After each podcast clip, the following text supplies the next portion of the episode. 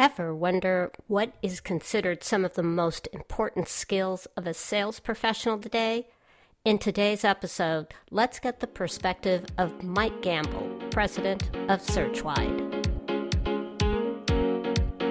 Welcome to the ShimoCast, a podcast dedicated to CVB professionals looking to make quantum leaps in the meetings and event space. This is where you'll gain planner perspectives, insights from industry experts, and discover how some of the most successful CVBs continuously improve upon their strategies and tactics. Here's your host, Christine Shimasaki.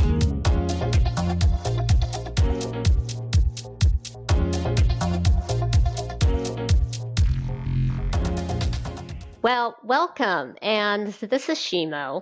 And I have the great pleasure of uh, inviting uh, Mike Gamble, a longtime colleague and friend in the industry. So, Mike, welcome to the podcast. Thanks, Shimo. I'm glad to be here. Well, you know, Mike, um, we're going to talk a little bit about your company in a second and exactly what you do for a living. But I thought you could share with our listeners a little bit of your background. Um, where did you start in the industry? And kind of tell us a little bit about the progression um, as you also have sat in our listeners' shoes or sure. seats. Yeah, happy happy to do it. Well, I um, you know, I'm one of those uh, I guess early adopters who actually went to a hotel restaurant management school, and uh, I was recruited by Marriott, and then uh, spent nine years with Marriott, uh, Shimo, in various locations, mainly in large hotels, uh, starting in Dallas down to San Antonio, you know, pre-opening uh, River Center, Marriott River Center, and then to Chicago, uh, in, in the um, in the uh, the hotel on the Magnificent Mile, and then went to the national sales office for Marriott uh, for about three or four years. Uh, so great nine years. I love the fact that that is where I I started and received really my training and, and gained so many uh, friends uh, that you really have throughout your life and throughout your career. I then went to Philadelphia and worked for the Convention and Visitors Bureau in Philadelphia as the senior vice president of sales and marketing. I was in that role uh, for about five years. And I, I got there at a time when um, the city was just emerging. It really was going through a renaissance. Brand new convention center had just been built. Marriott uh, had just opened a 1,200 room hotel, and that's really why I was exposed to the to the market uh, because we were selling that new product a lot uh, from the Chicago National Sales Office. So, so went there. Loved my time at that bureau. Um, I feel like it really rounded out um, my skills, especially as a leader and as a sales leader in the in the convention and group segment specifically. And then in 1999, uh, started this company. You know, I I um, actually was presented with the idea from a couple of industry friends who said, "Hey, there you know there's room for a search company focused on travel, tourism, hospitality, and you know you've got the right background." And the minute I heard it, Shimo, I, I just it's one of those things that struck me as that I think that's right. And and people don't believe it, but three weeks after that initial discussion, um, I had tendered my resignation to the Philly bureau and and started Searchwide. And we we really um, did start with a focus on on hotel search and convention and visitor bureau search. And today, you know, almost uh, 18 years, 18 plus years later, we really still are, are pretty focused on travel, tourism, hospitality, but but have really gone into meetings and events, convention centers, arenas, stadiums, and sports and entertainment. Um, and then I would throw experiential into that as well. So we do executive search uh, for many different types of clients in the industry, and um, but but it's not just at the C level, so not just at the senior vice president, chief executive officer level. We also do um, in department heads, uh, managers, and directors. And uh, so that's the, I guess that's the story of my career. You know, I love that story, Michael, because I've had the opportunity to follow you in much of that career, especially in both of our Marriott days and certainly when you went to the Philly CVB. So, uh, much kudos to you and uh, the 18 years of success at Searchwide. Now, when you you know, over those 18 years and, and plus all your experience at Philly and then in Marriott, you know, can you kind of share what you've seen as changes in the sales role and and uh, kind of reflecting back on leading the team, and then now, you know, you kind of get to see sort of a broad spectrum. So, what are you seeing in terms of major changes in the sales discipline? Yeah, great question, Shimo. You and I have have lived through a lot of cycles uh, in our industry, haven't we? Uh, you know, buyer and seller cycles. And but but here's what we hear today from our clients. You know, I'll speak, of course, about my opinion, but I really will speak mostly about what we hear m- from our clients specifically as it relates to some of these questions. And what we hear most is that our clients are really looking for hunters, and and that wasn't that term wasn't used a few years ago uh, by most of our clients and I think today, when we try to peel that back a little bit, demand has been strong for the last few years, for quite a few years now.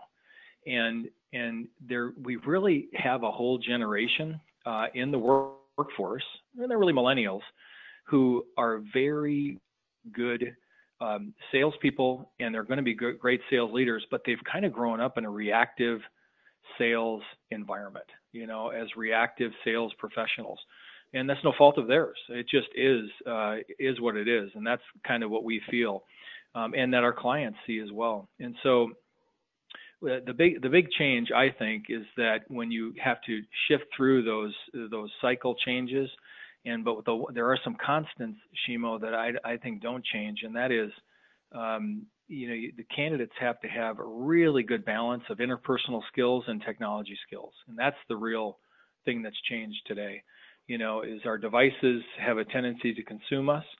And while I think there are a lot of customers who would much rather talk electronically or digitally than than live or face to face or even by phone, I still think as sales professionals we have to we have to to to monitor and we've got to manage that communication process to make sure that there's a good balance of of face to face, of phone, and of of electronic. So so those are a couple of things that I think we've seen um, over the last few years that we feel has changed a little bit.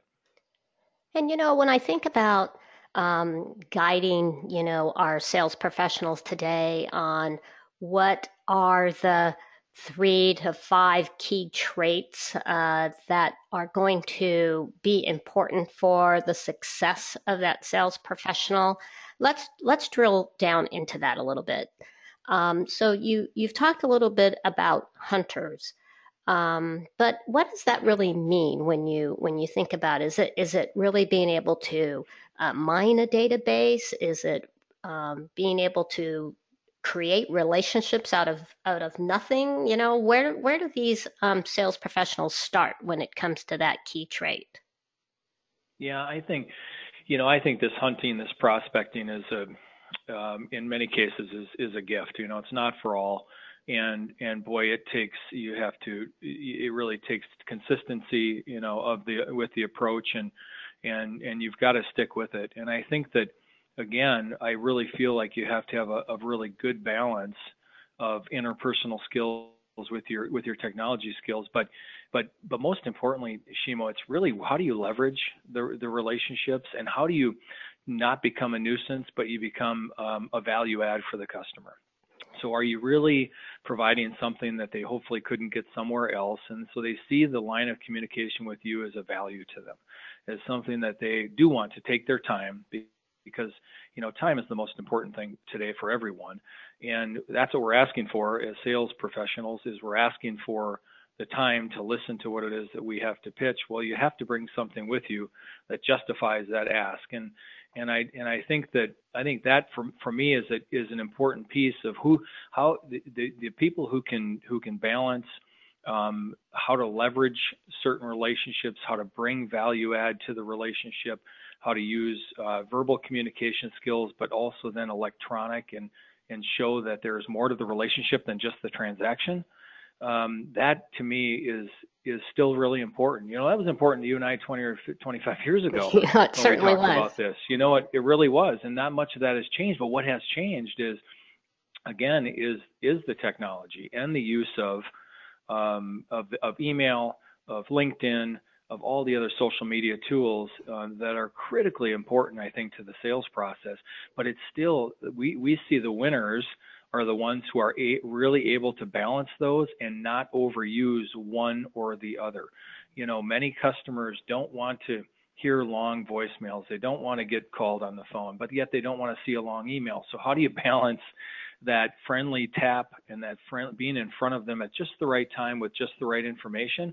And I just think that's a special skill today. And and a lot of that is street sense and it's a lot of common sense.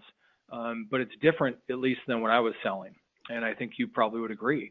You know, for you and I, we started as very transactional and it was pretty simple. It was either face to face or phone. And then we got, got into strategic account management. So that was a little more complex. But it, for the most part, Shima was still face to face or phone, right? And then email came in a little bit. Well, today we hear, you know, many, many customers uh, would really prefer uh, to communicate maybe by text, uh, via LinkedIn, um, certainly email, over phone, and over face to face. So it's a long answer to your question. I hope that there were some nuggets in there that, that made some sense, but that's really what we're hearing and what we're seeing. And you know, I have to just share with you, Michael, you know that I've, you know, now hung out my own shingle and I tell people that I'm I'm on my own orbit now. So I, I'm actually now turned into a, a salesperson. And I think what comes to mind as I listen to you is the ability to be relatable right? How are how mm-hmm. are we going to relate to people? And what is it that uh, what problem really this is what I think of every day is what problem am I going to help solve for for mm-hmm. this potential mm-hmm. customer? So LinkedIn, um, very, very interesting, right, Mike? I wish I had LinkedIn uh, back in the days when I was really cranking out some um, room nights, as they say. But yeah. When, Can when you I, imagine? Yeah. When I look at LinkedIn today, this is a perfect example. I wanted to connect with a major show producer because I feel that I have an opportunity to uh, bring a solution to a trade show producer. Now, I I don't know this person; they don't know me, and but on LinkedIn, I notice that they know someone that I know really well, Richard Harper with Helms Briscoe. Mm-hmm right? So I call up mm-hmm. Richard and I said, Do you actually know this person really well? Well, of course they do, right? They go back, they're from Las Vegas. And we got into this whole conversation, and he is going to make an introduction for me. Mm-hmm.